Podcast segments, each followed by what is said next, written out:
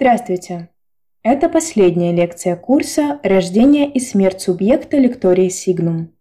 Весь сезон с вами была Диана Эдиковна Гаспарян, кандидат философских наук, PhD, доцент школы философии НИУФШЕ, старший научный сотрудник факультета гуманитарных наук.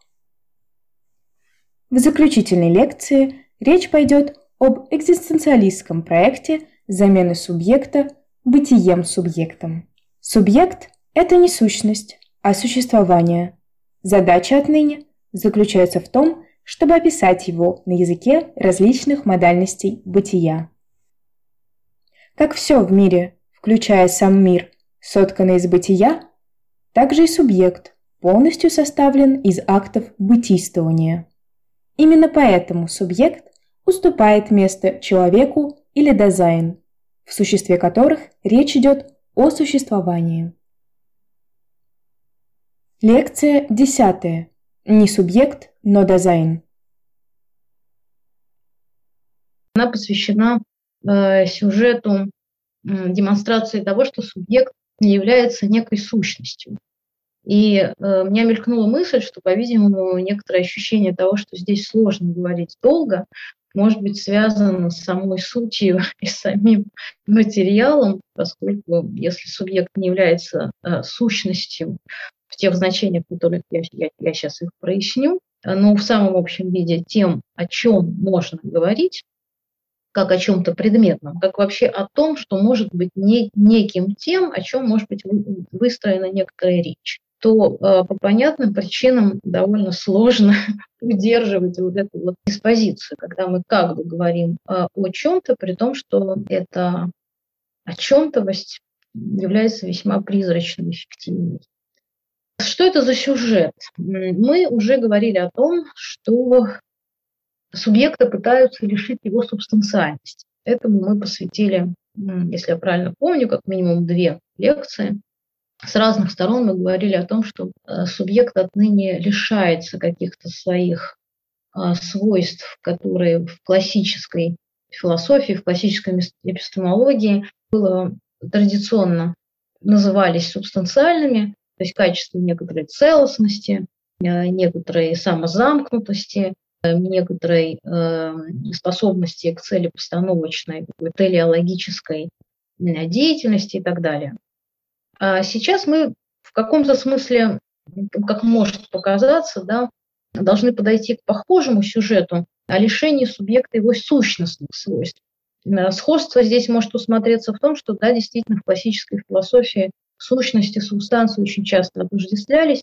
Но, как мы уже неоднократно делали оговорки, сущность является понятием весьма многозначным, так же, как и субстанция. И каждый раз в отдельно взятом моменте э, прояснения этих сюжетов нужно оговариваться, что мы имеем в виду. Поэтому скажем, что мы имеем в виду в этот раз. И под сущностью подразумевается несколько мотивов. Мотив первый – это, собственно, нечто, нечто понятийное. То есть сущность в значении чего-то такого, с помощью чего можно схватывать какие-то какие-то предметы. То есть сущность вполне себе в вполне себе идеальном смысле, как часть некой идеальной э, философии, где мы говорим о том, что есть некое понятие, есть некая абстракция, как сущность вещи да, или сущность предметов, в таком очень классическом, исконном, э, метафизическом, восходящем к Платону и к платонизму философии смысле.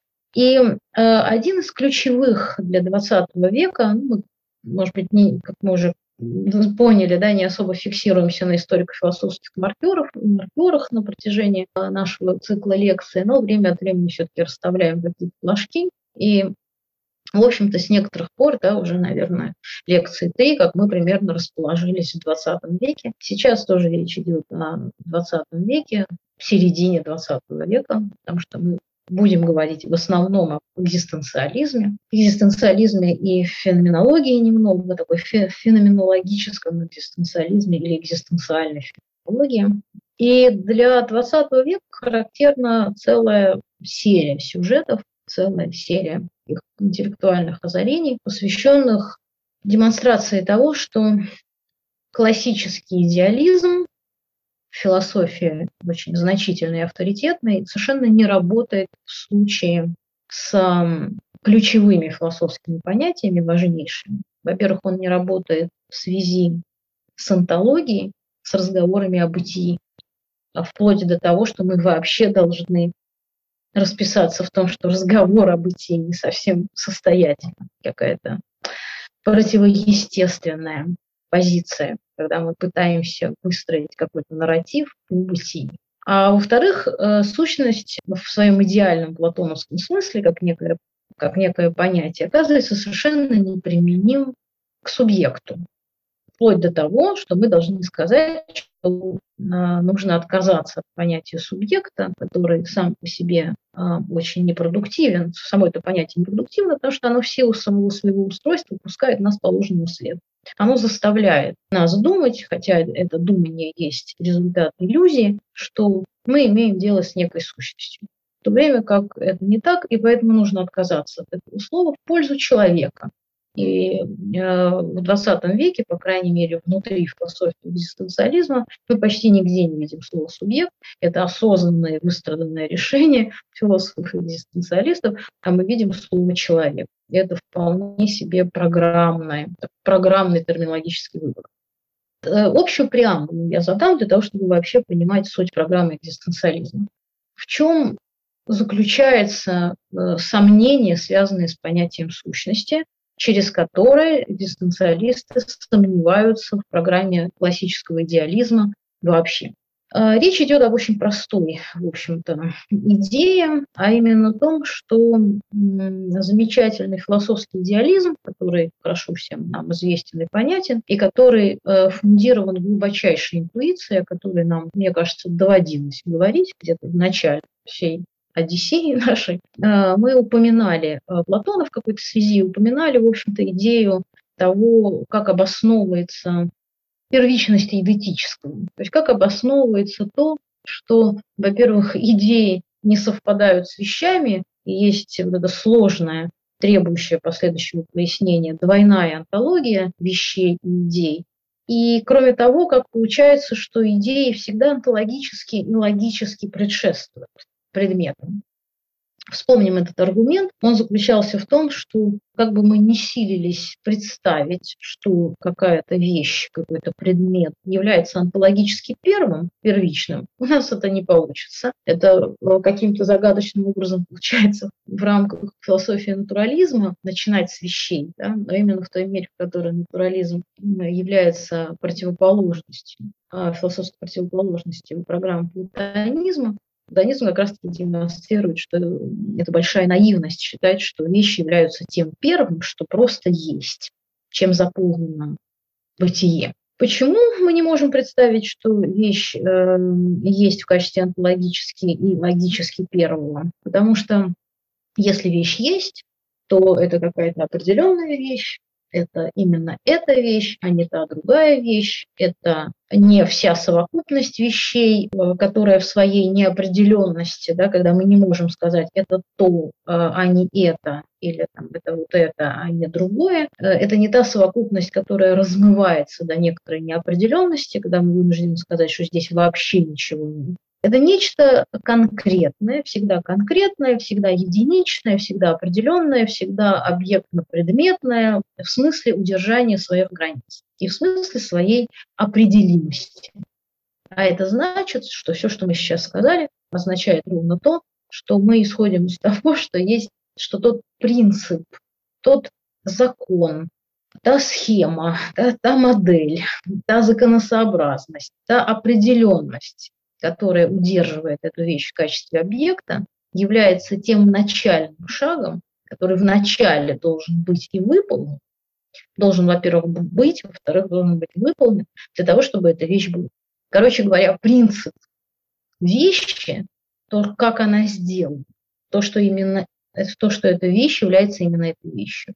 Принцип конфигурирования этой вещи, принцип ее структурирования, принцип ее осуществимости является идеальным дублем, идеальным шагом, который и логически, потому что сначала принцип сборки вещи, а потом уже собранная вещь, да, и онтологически, потому что это должно быть И поэтому и онтологический принцип, закон, а именно а, а в терминологии платонизма и идеализма, идея или понятие предшествует вещам. Поэтому платонизм достаточно легко обосновывается, можно много других аргументов, конечно, найти и привести, но достаточно э, вот этой базовой интуиции, которую в себе несложно нащупать, а именно осознание того, что понятие вещей, да, то есть что это такое, не могут следовать после вещей, за вещами. Они должны предшествовать вещам. Аристотель, конечно, будет показывать, что они совпадают с самими вещами, но пока нас не интересует развитие этого сюжета.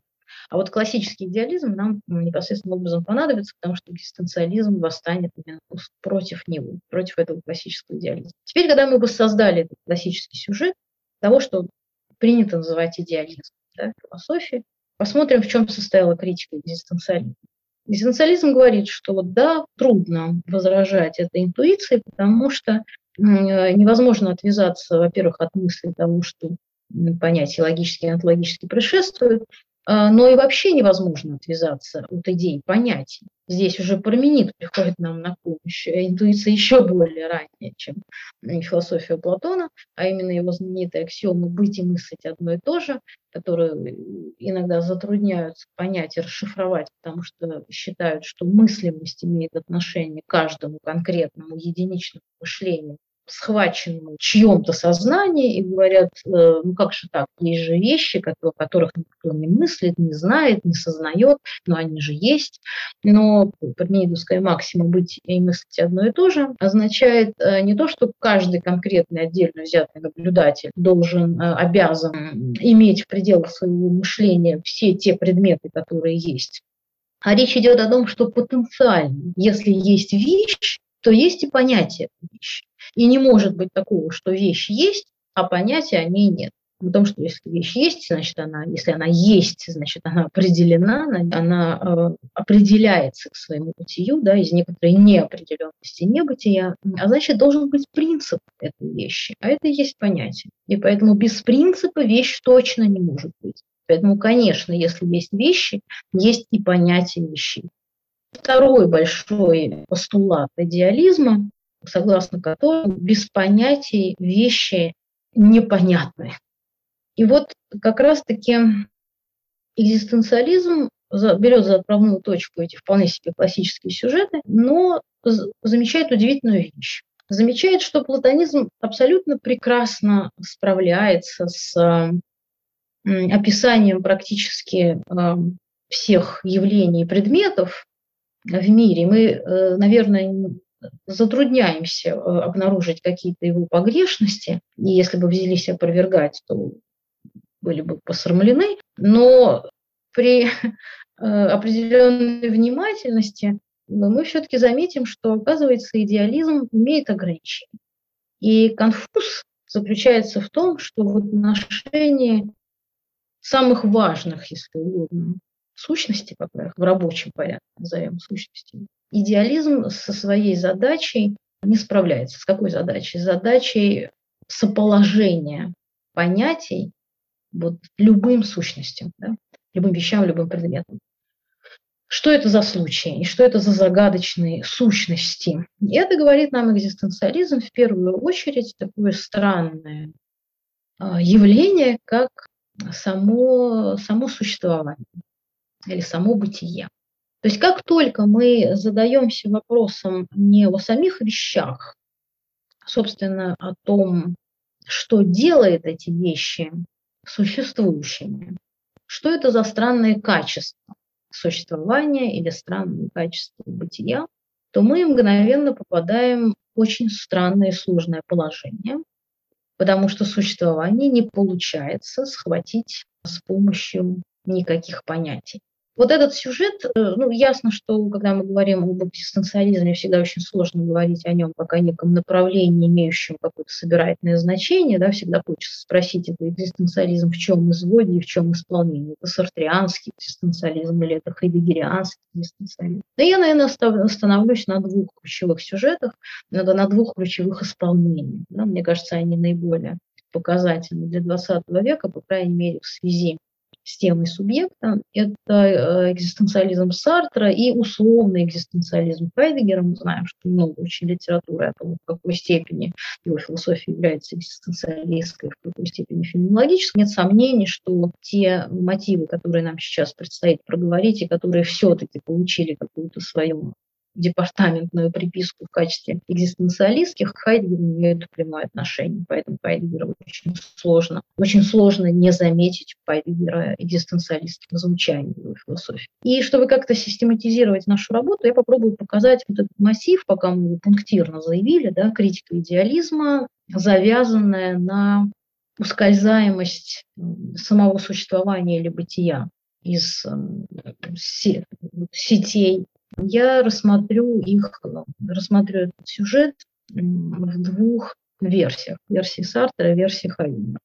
А потом мы посмотрим, к чему это привело, и к чему это приводит, и к чему привело в связи с человеком.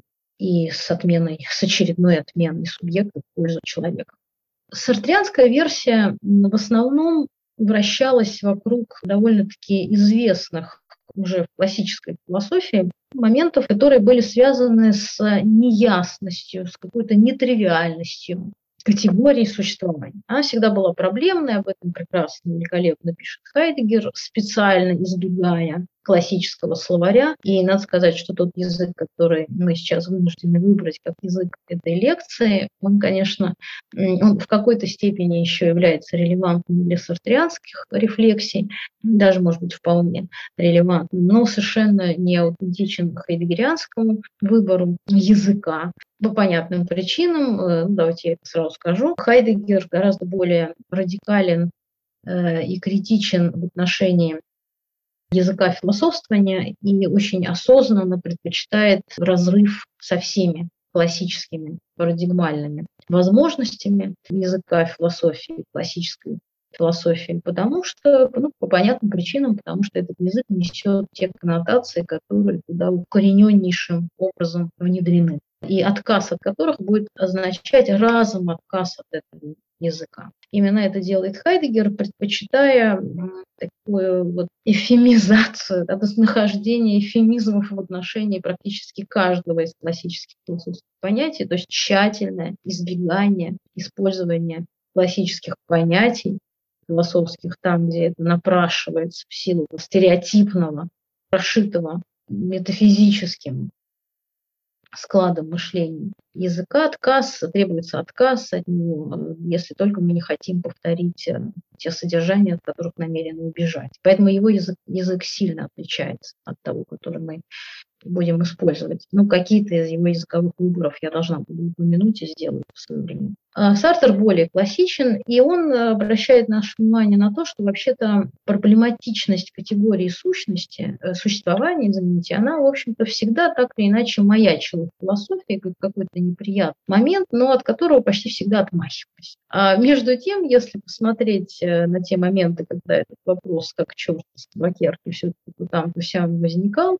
то первое, что нам приходит на ум, это различные, во-первых, различные Э, с холостическими студии, экзерцисы, связанные с понятием существования. Когда с существованием обращаются совершенно по-хозяйски, да, э, очень уверенно и, так сказать, без э, всякого возможного беспокойства, волнения или даже благоговения, которое потом стало ясно, что должно прийти. Очень спокойно, технично, с категорией существования, именно предпочитаем термин категория или понятие в существовании, обращаются так, как если бы это действительно было некое понятие. Вот существование есть понятие. Вот есть понятие цвета, есть понятие причины, есть э, понятие следствия, есть понятие тождества, есть понятие бесконечности и есть понятие существования.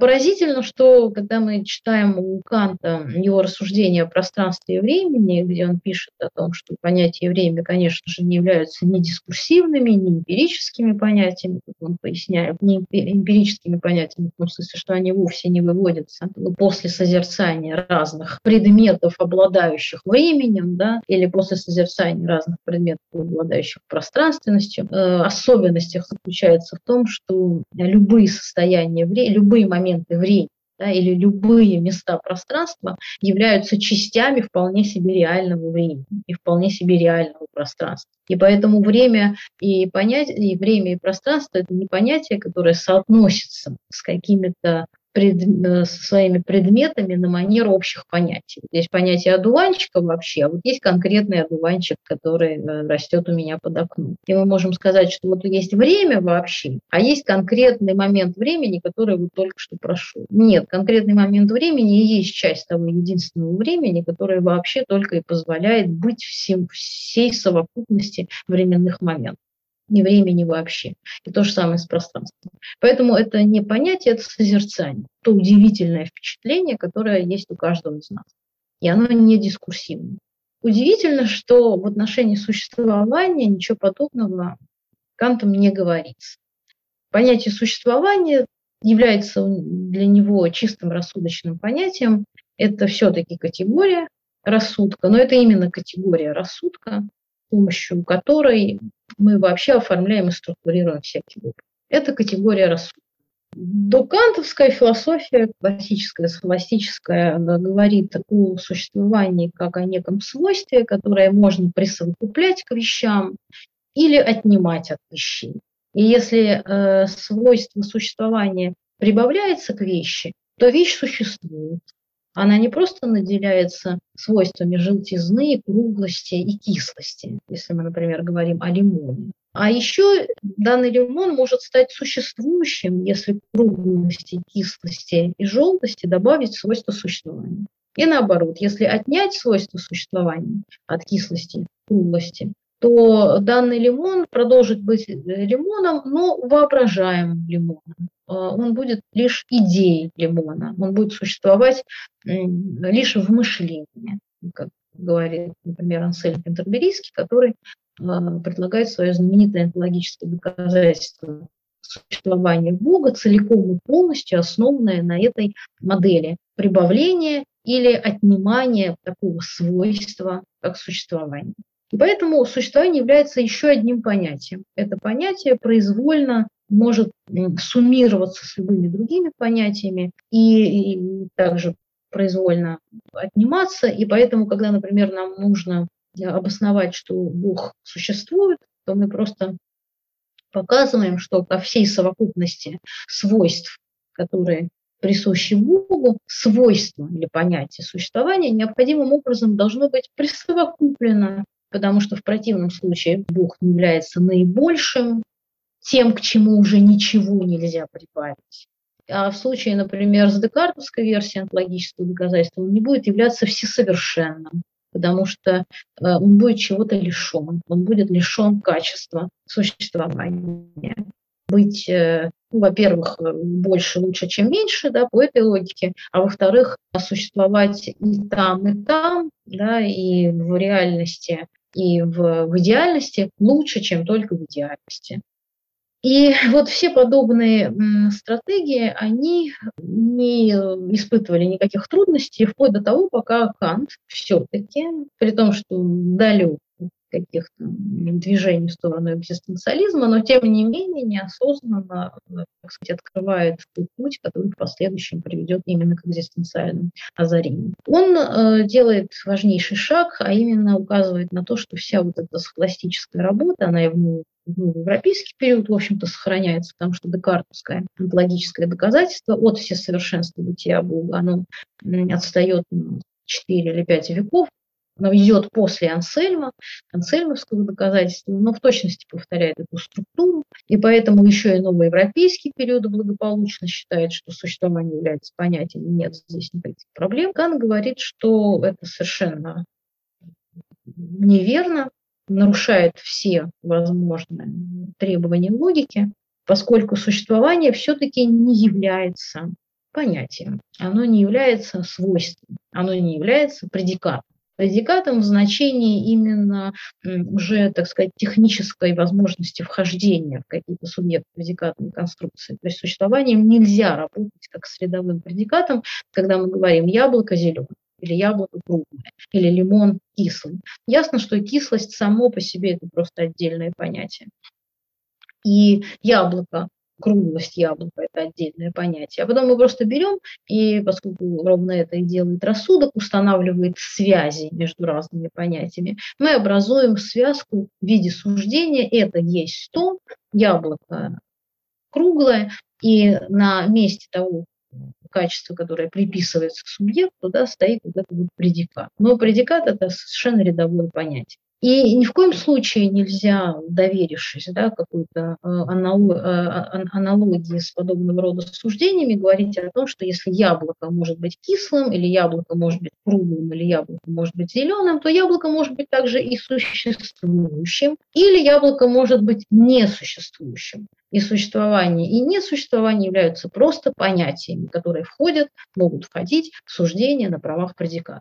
Кан говорит, что э, если хоть капельку да, бдительности проявить при э, обращении к таким утверждениям, к таким суждениям, то мы увидим, что это псевдосуждение, это симуляция суждения, конечно же, потому что на месте предиката стоит нечто, что ни в коей мере не может выполнять функцию предиката. Существование не является свойством, которое можно произвольно прибавлять или убавлять, потому что у него вообще нет никакого референта. Когда мы говорим «яблоко зеленое», то мы можем указать на эту зеленость, понимаем, что эта зеленость существует сама по себе. Когда же мы говорим, что яблоко существует, то утверждать, что есть э, некое свойство существования, которое э, может быть, а может и не быть, не имеет ровно никакого смысла.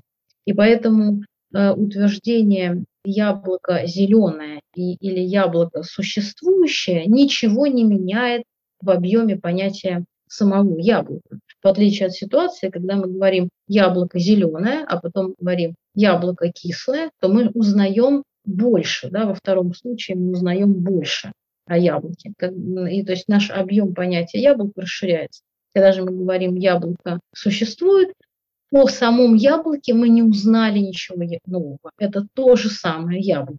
Все, что изменилось, тогда возникает вопрос, да, что мы добавили? Мы ничего не добавили. Мы просто изменили наше представление о способе существования. Своего рода мы изменили представление о модальности этого яблока, но не о самом яблоке.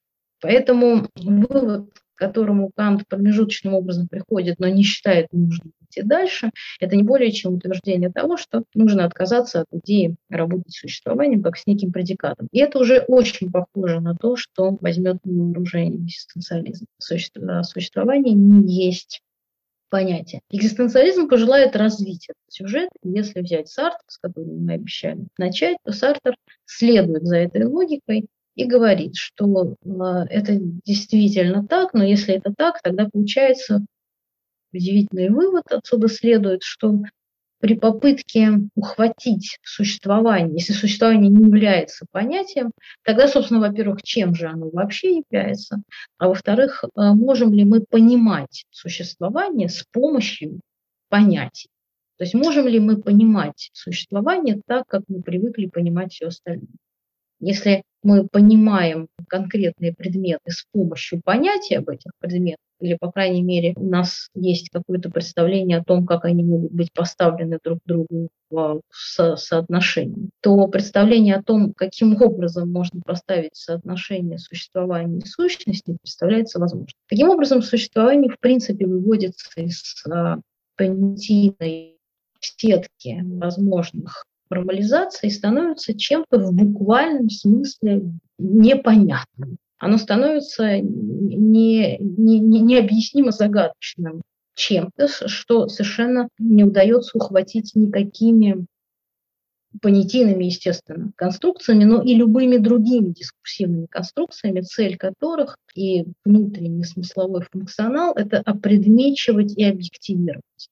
Когда мы нечто называем, мы опредмечиваем это и объективируем. И это удается нам в отношении практически всего, с чем мы имеем дело, и в этом, собственно, и заключается работа понятий и мышления, которое оперирует понятиями, но это никогда не удается сделать существованием. Его нельзя назвать ни сущностью, ни явлением, ни событием, ну, вернее, его можно назвать всем этим, понимая, что мы просто ставим некоторое слово там, где ну, ну, нужно продолжать речь, что это лингвистическое требование в ситуации, когда в общем, происходит своего рода распад речи, поскольку речь всегда следует за понятийным мышлением и бесперебойно работает там, где все удается формализовать понятийным образом. И если это не удается, то начинает буксовать и сама речь. Сартерский вывод касательно существования заключается для начала в том, чтобы развести в разные стороны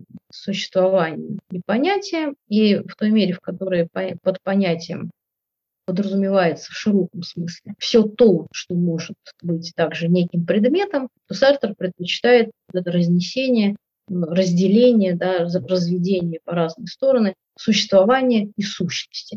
Существование не есть сущность, он, и никак, ни, ни, ни, никакой сущностью существования не схватывается, и никакая сущность не есть существование. Похожие стратегию мы встречаем у Хайдегера его знаменитом разделении на антическое и онтологическое. Хайдегер предпочитает слову существования слову бытие, тщательно избегая на протяжении всего своего текста и философствования называния бытия какими-то опредмечивающими поименованиями, и сама речь строится так, чтобы бытие нигде не, не встраивалось ни в какую речь в качестве предмета, о чем идет речь. И это сложно, но он это пытается делать. И э, в чем заключается его разделение на антическое и онтологическое? Онтологический уровень – это, собственно, само бытие, антический уровень – это уровень сущего. Хайдгер предпочитает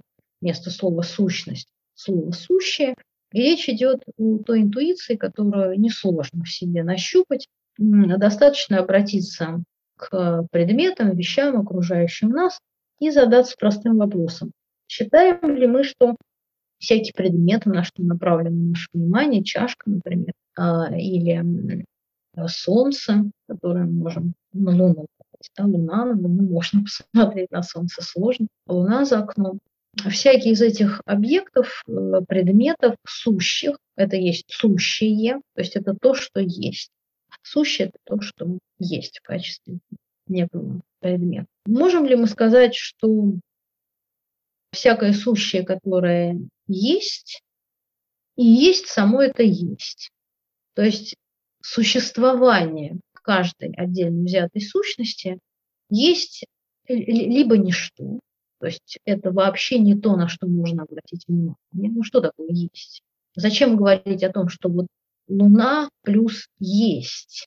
Или как будто вокруг Луны, или как будто в связи с Луной, или как будто у Луны есть что-то еще, кроме того, что она Луна. Вот это есть, что она существует. А, можно вообще попытаться обнулить это есть и сказать, что здесь ничего нет. Вот есть только Луна, и, а никакого есть нет. Ну, здесь возникает тавтология, ну, вернее, противоречие, потому что мы говорим, что есть Луна.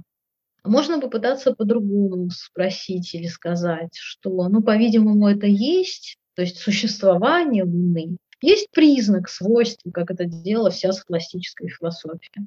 Луна, она круглая, она желтая, нет, если она, мы говорим о ней так, как она видится, или наоборот, она во всем богатстве своих э, непосредственных проявлений, когда мы изучаем как планету, в совокуп, в дополнение к этим своим свойствам, у нее есть свойство существования.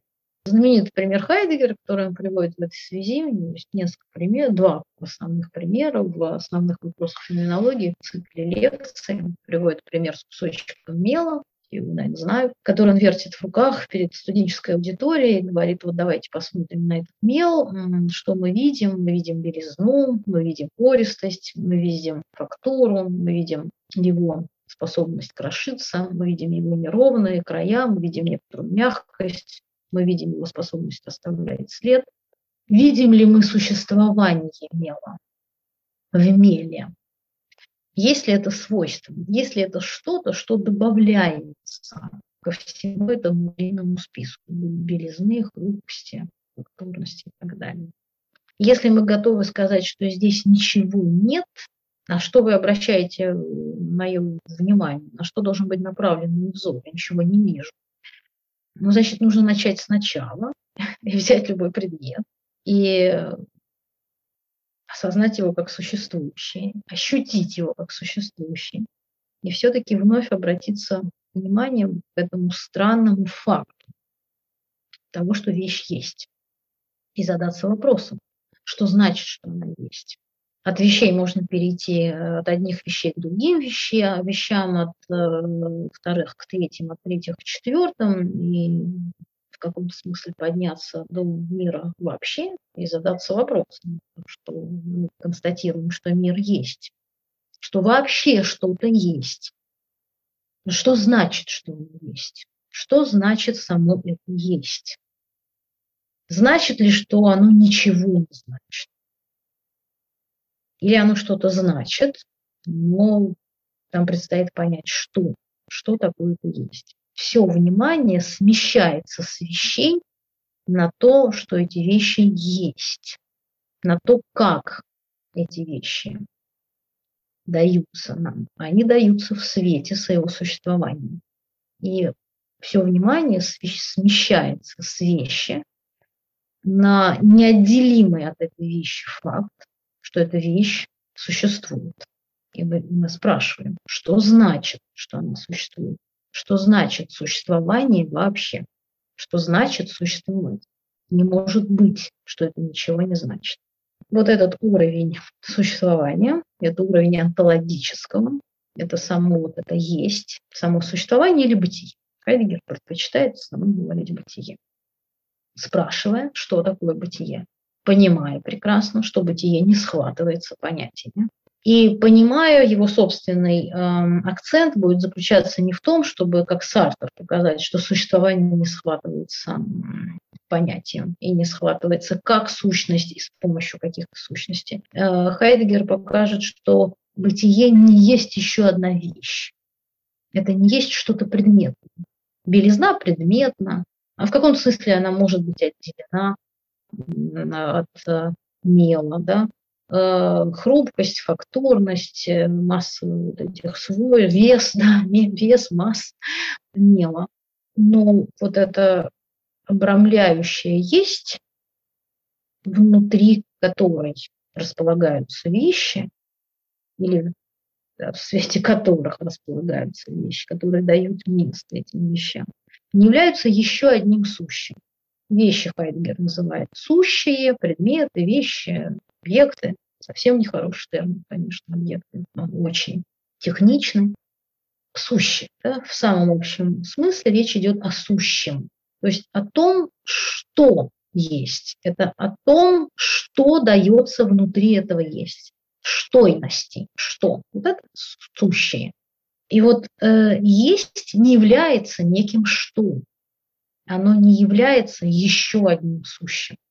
Вот общая преамбула, которая означает новый способ подступиться к субъекту. Вот, этот, э, вот эта преамбула, о которой мы сказали, общая преамбула экзистенциализма, она, кстати говоря, ее можно назвать такой масштабной программой онтологии. Может быть, у Сартра в меньшей степени это провозглашается, но у Хайдегера это провозглашается уже из самого названия его философии, в фундаментальной онтологии. И все его тексты пронизаны указанием на то, что антология находилась в умаленно запретном состоянии, и теперь пришло время восстановить э, антологию во всей ее подлинности. Заниматься нужно антологией. Правильная философия всегда антологична. Правильное философствование есть философия не какой-то методологический, не в методологическом смысле принимаемой антологии, как мы часто говорим, даже внутри самой философии, что антология – это вот совокупность вещей, да, или ответ на вопрос, как есть эти вещи, или необходимость достроить некоторую картину мироздания вообще. Так обычно классические философии определяют для себя путь антологизации. В общем и целом, да, ответ на вопрос, что существует. Хайдегер говорит, что подлинная онтология должна, наконец, сместиться в своем онтологическом вопрошании с этого «что» на некое «как». Ну, во-первых, на само существование перевести центрированную оптику сосредоточенного взгляда сущего на существование. И таким образом не спрашивать, что, разве что в режиме «что есть существование», понимая, что существование не есть что. Или и вовсе перевести вопрос, э, переводя вопрос, переводя внимание сущего на существование, измените саму риторику вопрошания с поиска неких «что» на поиск некого «как». Наше существование скорее в режиме «как». Как существуют сущие, разное сущее. А, но в любом случае философия должна быть антологией. И уже в этом провозглашенном манифесте, всякая философия должна быть антологией, слышится теперь уже забвение гносеологии. Отказ от тех программ, о которых мы очень много говорили в связи с новоевропейским периодом, где субъект является э, важнейшим, субстанциальным, сущностно нагруженным, а именно чем-то таким, что, во-первых, онтологически независим само по себе, а во-вторых, имеет удивительное привилегированное свойство приходить к миру, встречаться с миром, выбирать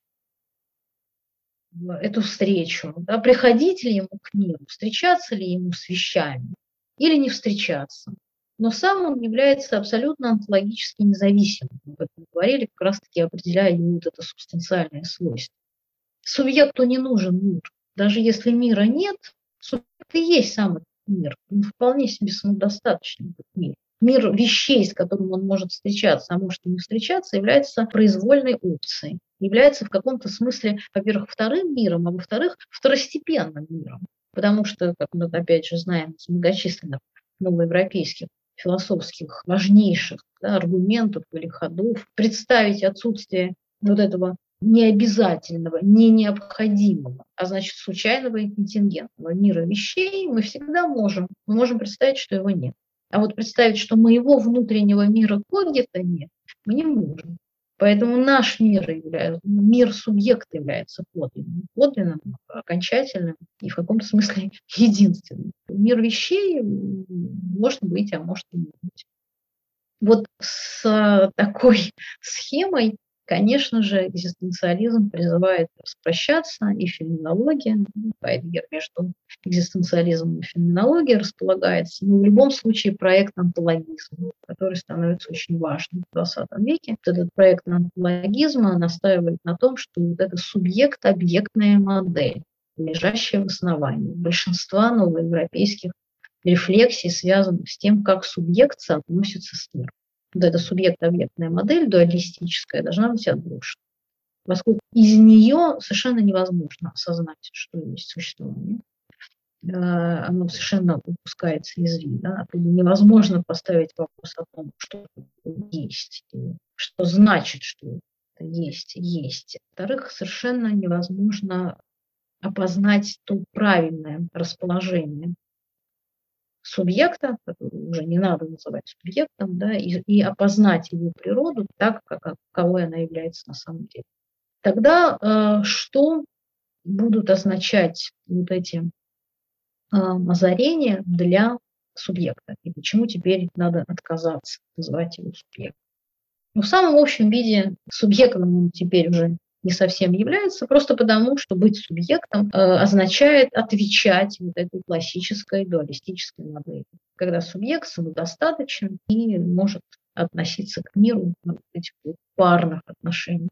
Если мы отказываемся от самой этой модели, то нужно отказаться от самого термина. Поэтому у Сартра везде появляется человек. Человек, который должен как-то расположиться и определиться в связи вот с этой удивительной обнаруженной категорией существования. Мы сейчас это сделаем в связи с Артером, потом в связи с Хайдегером. И то же самое мы встречаем у Хайдегера. Хайдегер, конечно же, не использует понятие субъект, упоминает его как раз таком критическом ключе, указывая на то, что он должен быть отброшен. Но предпочитает идти еще дальше и даже не использовать понятие человек. Можно, если есть интерес к этой теме, почитать какие-то его работы, ну, в частности, письмо гуманизма, где он показывает свое размежевание с артрианским представлением о человеке и объясняет, почему не говорит человек, а предпочитает свое слово дизайн, свое обозначение дизайн. И отказываясь от субъекта, вот почитает удивительное обозначение «здесь бытие», «тазаль», которое иногда переводится на русский, иногда предпочитают не переводить, оставлять в качестве «здесь бытие», но переводя в замечательном переводе Бибихина, мы знаем, что это обозначение переводится как «присутствие». То есть э, там, где мы хотели бы сказать «человек», уже отказавшись от э, инстинкта становится субъект, Хайдгер читает говорит даже не человек, а присутствие, если мы переводим, или здесь бытие.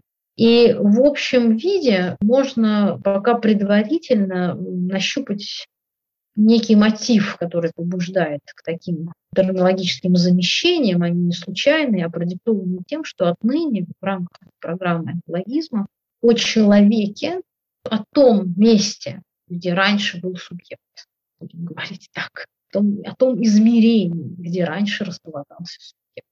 Теперь принято говорить только в терминах бытия, потому что вообще есть только оно.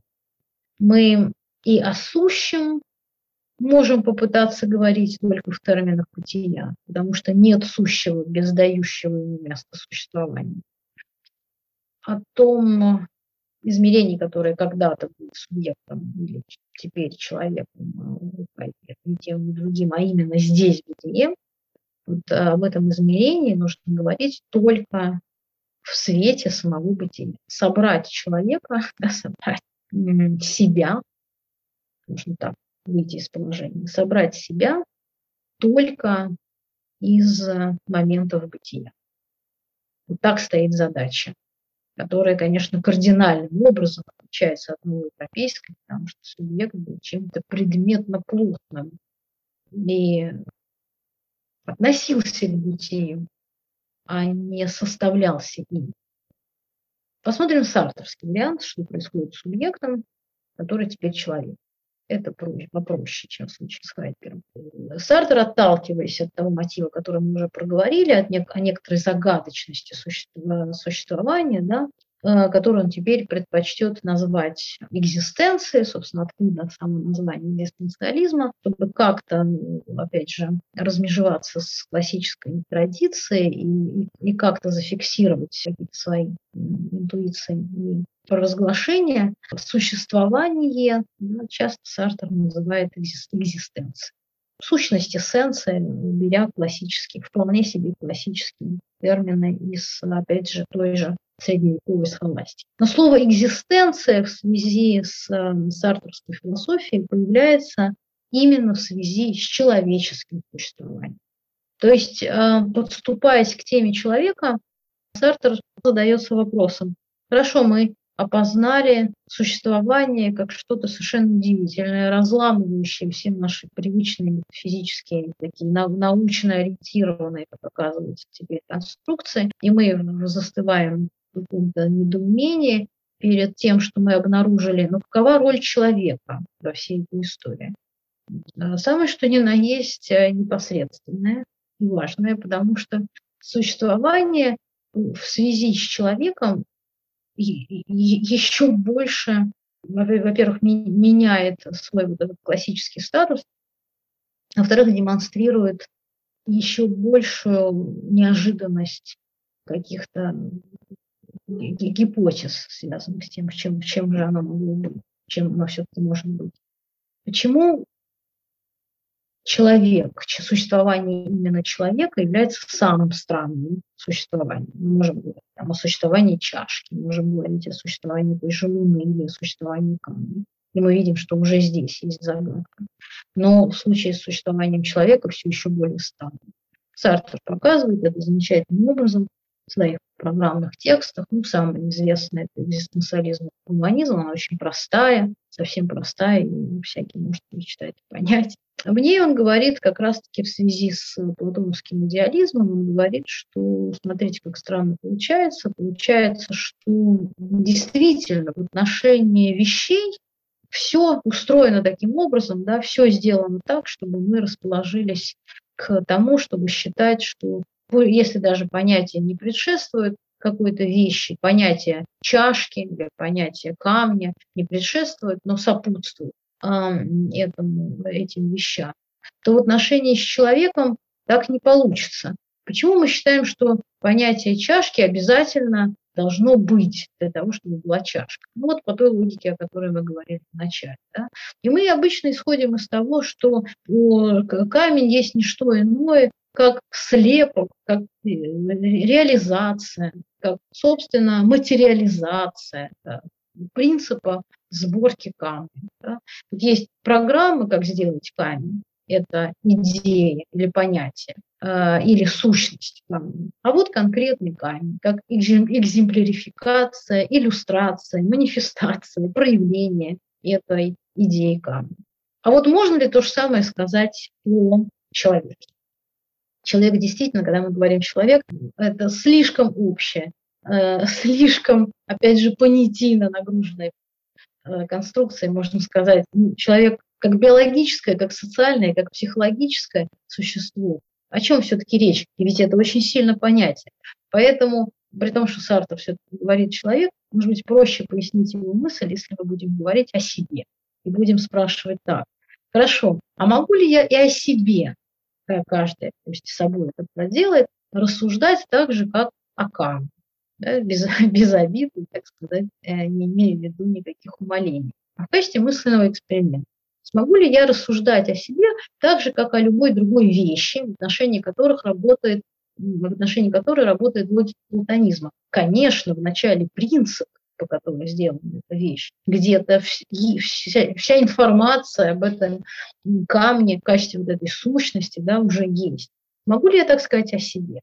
Что я являюсь лишь иллюстрацией, я проделаю это на себе в качестве примера, да, могу ли я э, сказать, что я как Диана Гаспарян, являюсь лишь манифестацией, иллюстрацией, частным случаем, проявлением некой сущности, которая уже есть, как принцип сборки сотового телефона или принцип сборки аминокислоты, да, любого другого предмета, или принцип да, лепки горшка, если лепить его по-другому и нарушать законы математики, пропорции физики, то не получится горшок. Можно ли сказать, что мое приватное, личностное измерение, внутренний мир, конкретно меня, именно мой собственный мир, есть реализация некого общего принципа, некого понятия, некой сущности, диагноз. Я лишь являюсь ее воплощение, наглядном воплощении. Нужно проделать это на себе, и, наверное, будет несложно ощутить, что все у нас сопротивляется, когда мы это делаем, не только в ценностном смысле, в общем-то, это даже можно оставить за скобками, а речь не об этическом да, сопротивлении, хотя любопытно, как сопутствующий момент э, отследить в себе еще и эту реакцию, а в строго логическом, вполне себе логическом смысле. Мы понимаем, что это абсурд что говорить о сущности моего «я», опять же, не всякого «я», не вообще «я», моей внутренней, моем внутреннем самоощущении, которое я знаю как свое. Свое текущее впечатление или как сумму всех впечатлений, которые есть я, я конкретно. Говорить о том, что это и есть частный случай, да, какого-то общего, не получается, в силу разных ощущений, в силу вот этой глубочайшей радикальной индивидуации, приватности, которую мы очень хорошо знаем, мы очень хорошо э, ощущаем принципиальную индивидуальность с, с себя. В, в силу того, что вообще здесь не на что опереться. Ну, как говорится, если бы такое э, понятие было, да, то есть если бы где-то была такая программа, такой чертеж, можно найти чертеж, по которому можно слепить горшок.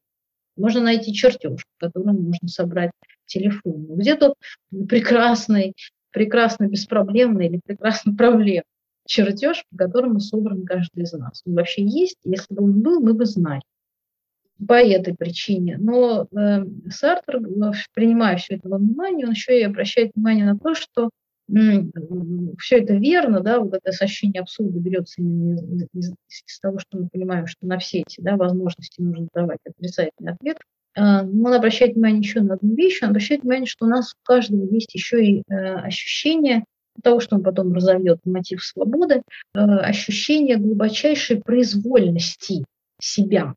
То есть э, совершенно четко мы знаем удивительную вещь о себе, что фактически, э, если бы было так, да, что есть какой-то план в отношении моей конкретной самости, да, не всех у нас, а конкретный человек, что если э, бы где-то был план, то мы сверялись бы с этим планом, мы вообще, в принципе, бы ощущали некоторые ограничения. Вот если бы, да, такой детский пример, если бы горшок обладал сознанием, он очень четко понимал бы, что как многого он не может. Он не может стать тарелкой, он не может стать э, самолетом, он не может стать э, котенком, спрыгнуть с гончарного круга и побежать. Он ощущает свои границы, он живет в этом плане, он есть этот план. Он может наслаждаться или огорчаться этим ощущением. Ну, это такая почти андерсоновская рисовка, конечно, но а, об ожившем горшке, ожив, ожившей вещи, но он а, может, если он может да, ощущать, то он будет ощущать вот эту вот а, абсолютную занятость себя вот этим замыслом, без остатка. Я и есть этот замысел, вот мои границы границы меня, есть границы этого замысла. Можем ли мы тоже сказать о себе? Вот тут э, сартрианский мотив свободы знаменитый как раз должен прозвучать у нас тем колоколом, когда мы вдруг, э, опять же, с ужасом или с радостью обнаруживаем, что никаких таких границ мы в себе не находим. Никаких границ, которые бы позволили мне сказать, что я Диана, я э, могу только это, а ничего другого я не могу. Например, я могу только подключить, могла, да, допустим, давайте в прошлом, могла только подключиться к сегодняшней лекции. Ничто, э, не, э, меня череда событий и э, вот мои внутренние, моя внутренняя мотивация, моя внутренняя, скорее, активная способность к действию, моя внутренняя воля толкала меня вперед в спину, да, одним единственным способом. И в этом смысле там вообще не было воли, и там вообще не было действия. Там было э, следование некоторой череде явлений, частью которых я являлась. Я могла только подключаться, и ничего другого.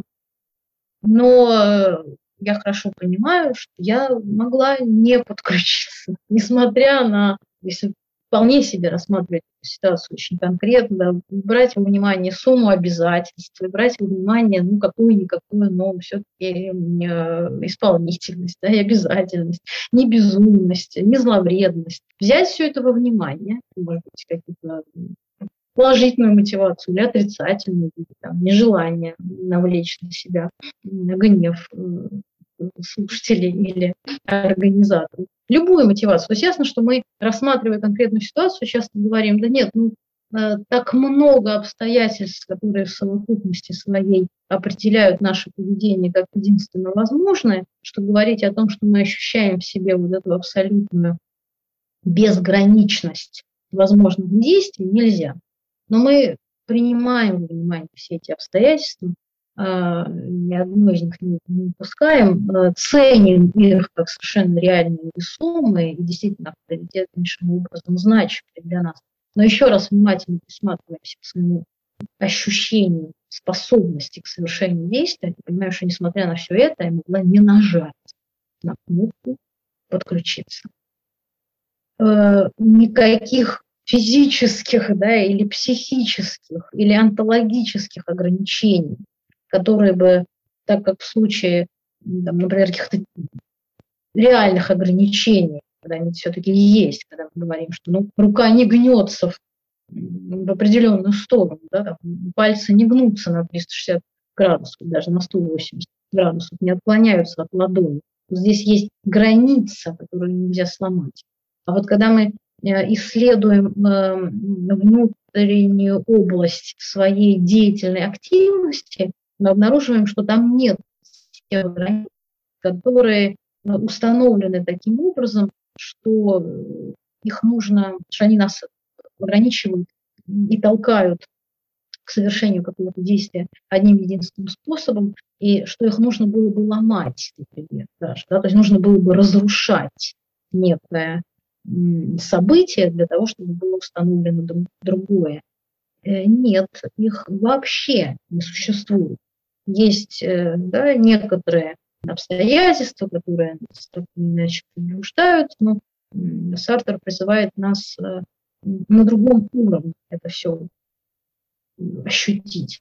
На уровне, когда, несмотря на все то, что, разумеется, нас располагает, но от, отвлечься от этой психологической истории э, совершения действия, опуститься на с психологического на онтологический уровень совершения действия и увидеть, что речь идет, что когда мы говорим о деятельной активности, речь идет о том, что она э, абсолютно никогда и ничем не ограничена. Она является радикально освобожденной от каких бы то ни было предписаний, просто потому что этих предписаний нет. Потому что, опять же, продолжая рассматривать эту практическую, практический пример, который я взялась, да, в конце концов, выбор в пользу исполнительности – это мой собственный выбор.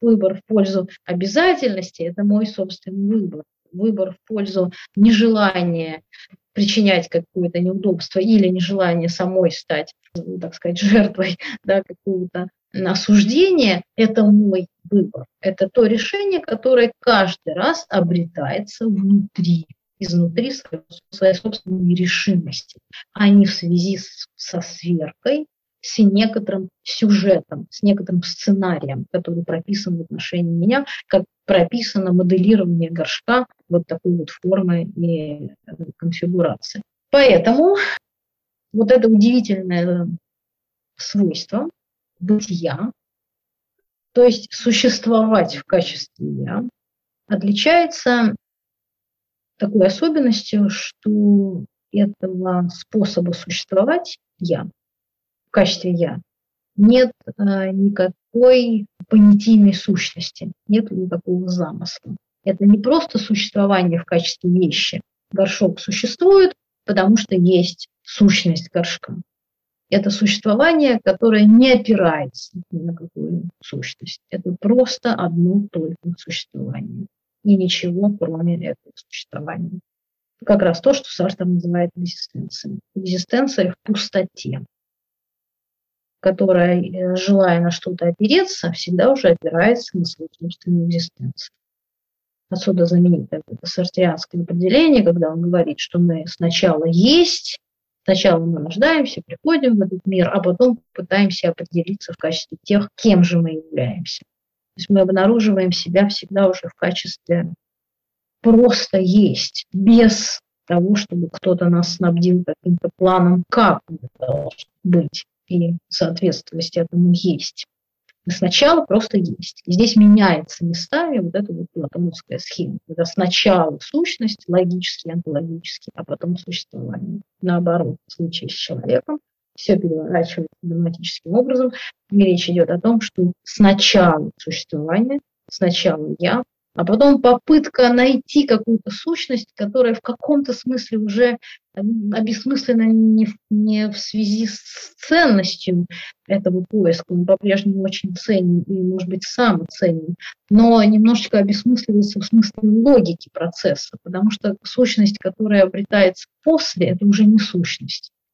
Еще одно решение изнутри существования, еще один способ быть а не а, восстановить. Да, вот я сначала, а, да, действительно, человек э, уникален, странен и своеобычен, потому что он сначала есть, а потом он ищет то, кем же он является, да, кем он должен стать, какими э, с характеристиками он должен себя наделить, да, какой личностью он должен стать, какие ценности он должен выбрать и имплантировать в себя, какой жизненный путь он должен для себя выбрать, какую сумму действий он должен совершить. То есть речь идет о вполне конкретных вещах, да, о выборе жизни пути, и выборе способа интерпретации этого жизненного пути, и выбора того, как относиться к тому жизненному пути, который был выбран в качестве этого пути. Совершенно конкретные вещи, но речь даже не идет о том, что мы сначала есть, а потом все это ищем, это такой мучительный поиск. Речь идет о том, что когда мы это ищем и даже, в общем-то, находим, это не счастливым образом найденная сущность которую все-таки, да, пусть был какой-то необычный, странный затянувшийся, но все-таки мы нашли эту сущность. Это не совсем сущность. Это еще одно действие изнутри самого существования, продолжение существования, продолжение быть только этим существованием из самого этого существования. Поэтому это не вполне сущность. Как бы мы ни инспирировались поиском этой сущности, инспирируясь поиском сущности, мы продолжаем просто быть.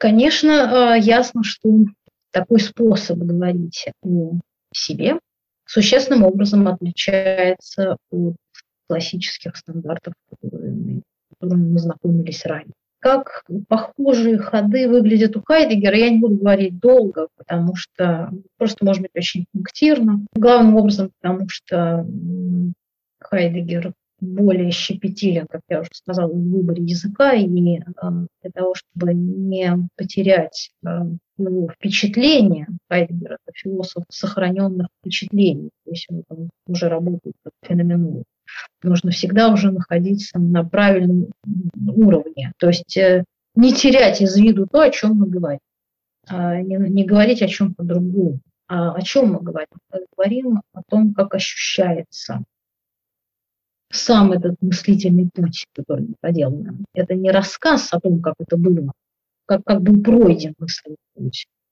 определенный. В данном случае да, такой мысленный путь – это поиск того, что такое есть. Вот эта задача решается в самом мышлении, в самом философстве. Это не рассказ о совершенном, законченном философском действии, это само философствование. А если это само философствование, то мы должны удерживать то, как это философствуется, то, то как мы философствуем, каких, каково наше каково впечатление, какова чувственная составляющая каждого мыслительного шага, как это промысливается. И Хайдегер рассказывает свою историю промысления, как у него это получилось сделать. Это приватный опыт в этом смысле, в этом смысле феноменологический, конечно. Поэтому работа с ним – это своеобразная работа, лучше всего происходящее, когда мы читаем тексты, столкуем его или, или сонастраиваемся каким-то образом и пытаемся все-таки не, не сказить существо дела, но это нужно делать очень осторожно и полностью подключившись к его звучанию, его философской мысли поскольку мы немножко такой нейтралитет сохраняем, нам это будет сложно сделать. Но э, пунктирно я скажу, что его собственный путь, указание на то, что я, опять же, мы самим собой должны проделать, да, что конкретно, если я говорю о себе, то я говорю о том, что называет здесь бытием или присутствием, то есть э, я, Диана Гаспарян, кто я есть, я есть, конечно, никакая не сущность, и нигде на небесах ничего не начертано обо мне, и нет никакого замысла, а, в соответствии с которым мне нужно было бы раскрыть а, и как миссию а, выполнимую или невыполнимую реализовать. Ничего этого нет, по-видимому. А что есть? Есть я. Я просто есть. Э, это мое есть, э, есть э, всегда в качестве ближайшим образом даже не переживаемого, потому что нельзя встать в отношения к самому есть. Да? Я ведь и есть то, что я есть. Поэтому, конечно, это здесь. И оно всегда здесь. По плану есть, оно есть как здесь. Не там, не ни в прошлом, ни в будущем, ну, в отношении времени. Там. Особая, конечно, история, но всегда через настоящее. Хорошему, пусть и смысл. Как настоящее прошлое, настоящее будущее. Но всегда уже здесь. Сам, даже не со мной, а я сам. Это, это присутствие, хороший перевод Велихин, мне кажется. Здесь а, бытие. Но что здесь важно, что это именно бытие. То есть кто такая я? Э, если это не план, не замысел, не реализация чертежа, да, и программ, в чем заключается ответ на вопрос, кто я? Опять же, не в психологическом смысле. В психологическом смысле можно много чего рассказать о себе. Можно много чего о себе рассказать в биографическом смысле, там, в историческом да, можно еще в каком-то виде каких-то событий, фактов или вот их психологической интерпретации в виде эмоций, еще чего-то. Но все это есть реализация да, уже следствием того, что я есть. Это то, э, как я есть, а, а не само это есть. То есть ни в коем случае ничто из того, что я знаю о себе в психологическом смысле, не редуцируется к моему есть, к этому присутствию глазами. глазами не редуцируется, оно следует, оно каким-то образом относится к этому я, но имеет в своем пределе, в своем изначальном условии, в своих начальных рубежах вот это есть. Только потому что есть, есть все и остальное. Поэтому, если мы интересуемся не на поверхностном уровне, а на глубинном уровне, на глубинном фундаментальном уровне, кто я есть, да, мы не можем отвечать психологически, исторически, автобиографически.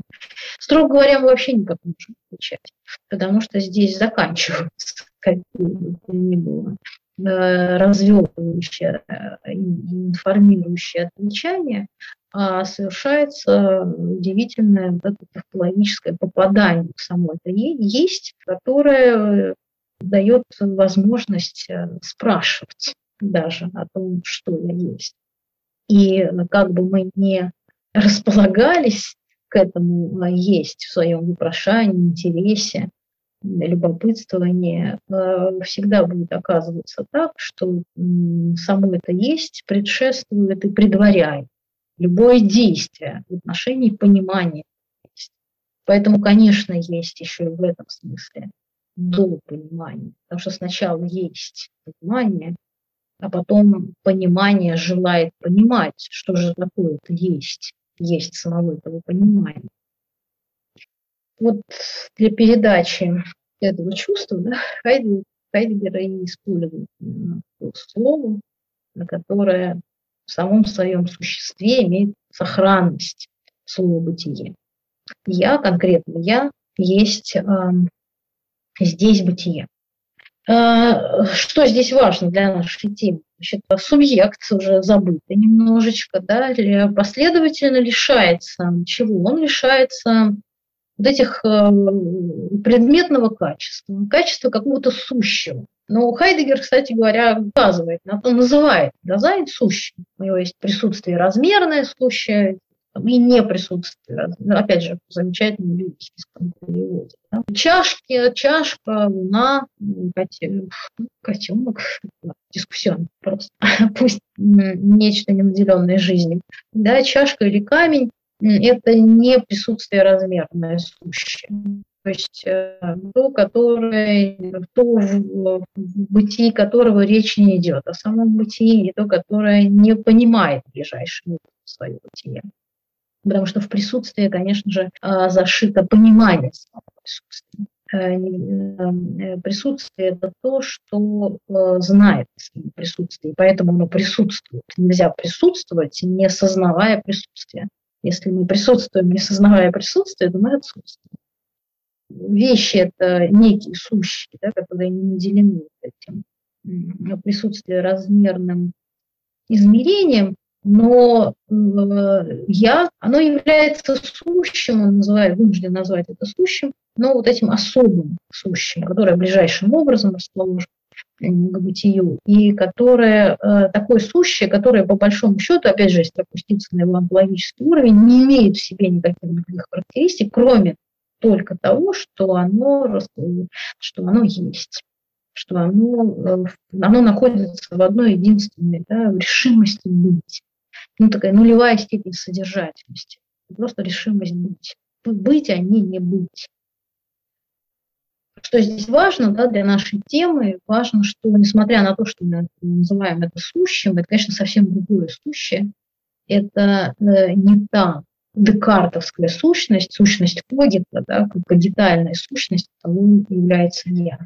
Почему? Потому что здесь уже феноменологический момент важен, может быть, новая такая развертка смысловая. Потому что, хотя мы касались этого момента, поэтому здесь уже не буду долго рассказывать, э, классическое картезианское «я», оно э, не просто предметно, оно замкнуто в своей предметности, мы об этом много раз говорили.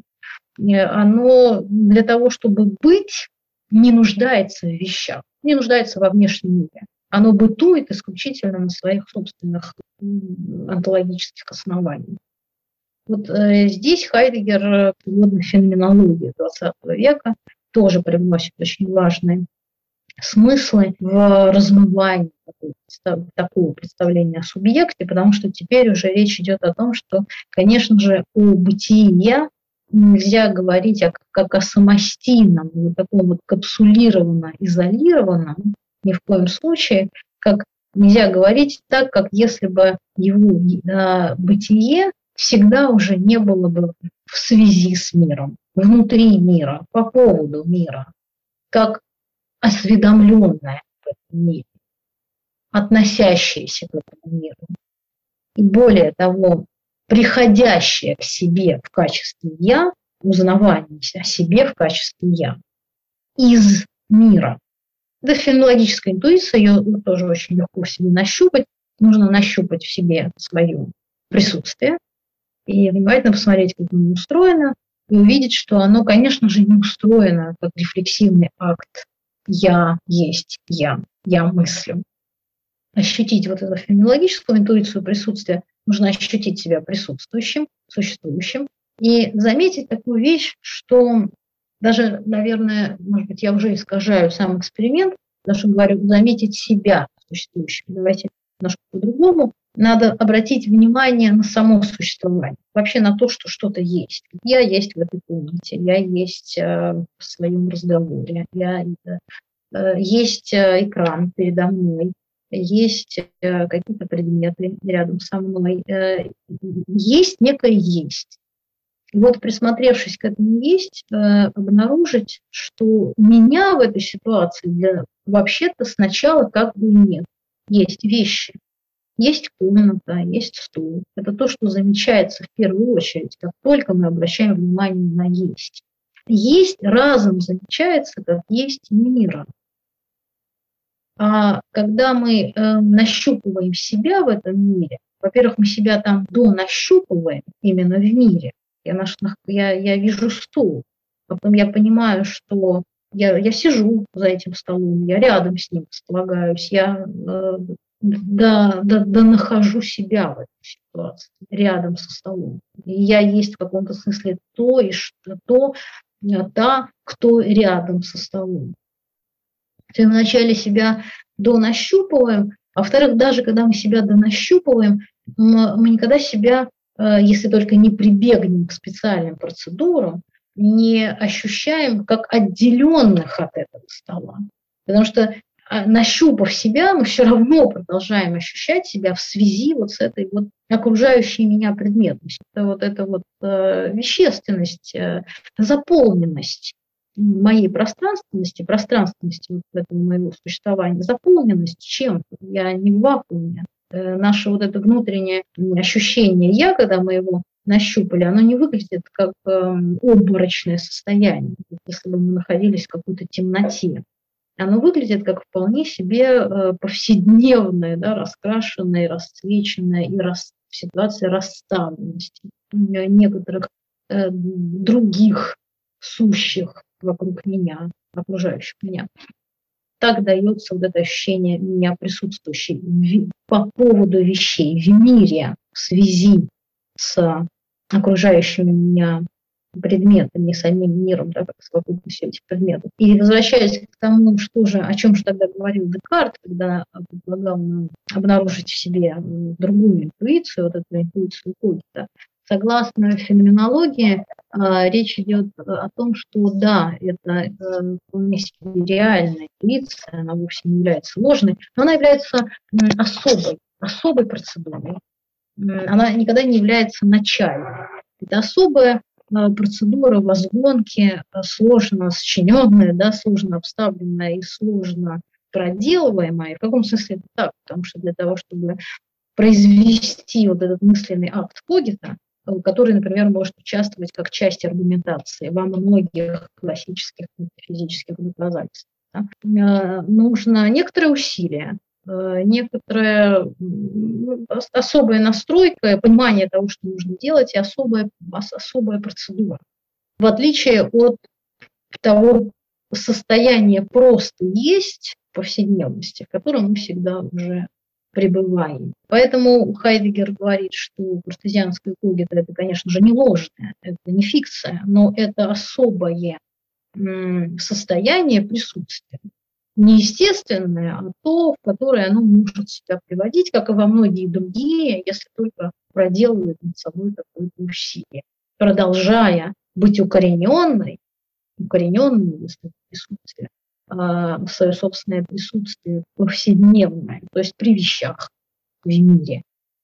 Нужно быть укорененным в мире для того, чтобы производить процедуру когита. И именно это Декарт допустил, согласно феноменологическому Хайдегеру и других феноменологов.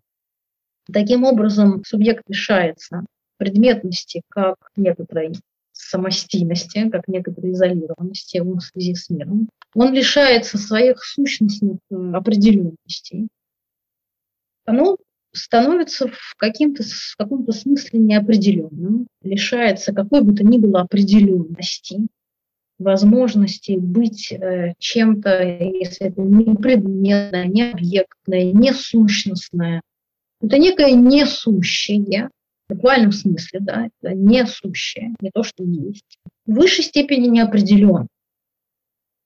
Э, вообще вот эта интуиция неопределенности, ей прецеденты в классической мысли можно найти. Мы немножко упоминали эти сюжеты. Мы знаем, что Юм показал, что я является чем-то пустым, не улавливаем, не укладываем. Вот впечатления укладываются любые впечатления радости, грусти, тоски, скуки, или, например, чувство голода, или чувство кислого, или впечатление света, или впечатление температуры все эти впечатления ухватываются. Но э, не ухватывается я в качестве впечатления. Что впечатление? Понятно. Это не еще одно впечатление. То есть в каком-то смысле классическая философия уже подбиралась, потому что я там, что-то такое, что-то пустое, но существующее, пустое как, как сущность, но, но упорно существующее, намекающее на то, что существование является чем-то бессущностным. И у Канта мы помним, что в каком смысле следуя мысли он говорит, что я это, это не, не, не какой-то объект, который можно ухватить, это чистая связь, просто форма, трансцендентальный синтез и. Это работа. Я – это функционал э, без того, что эту функцию осуществляет.